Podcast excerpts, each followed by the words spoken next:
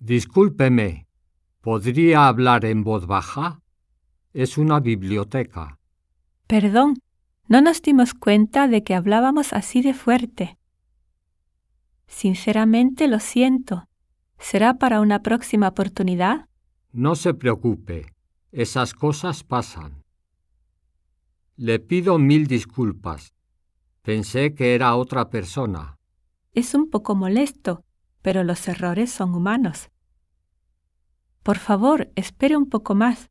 Hace treinta minutos que espero. Olvidaste tu sombrilla. Gracias, Makoto. Hubiera escuchado tu consejo de cuidar mis objetos personales. La próxima vez haré lo que dices. Perdí mucho tiempo pasando por allá. Te lo dije, pero tú no escuchas a los demás.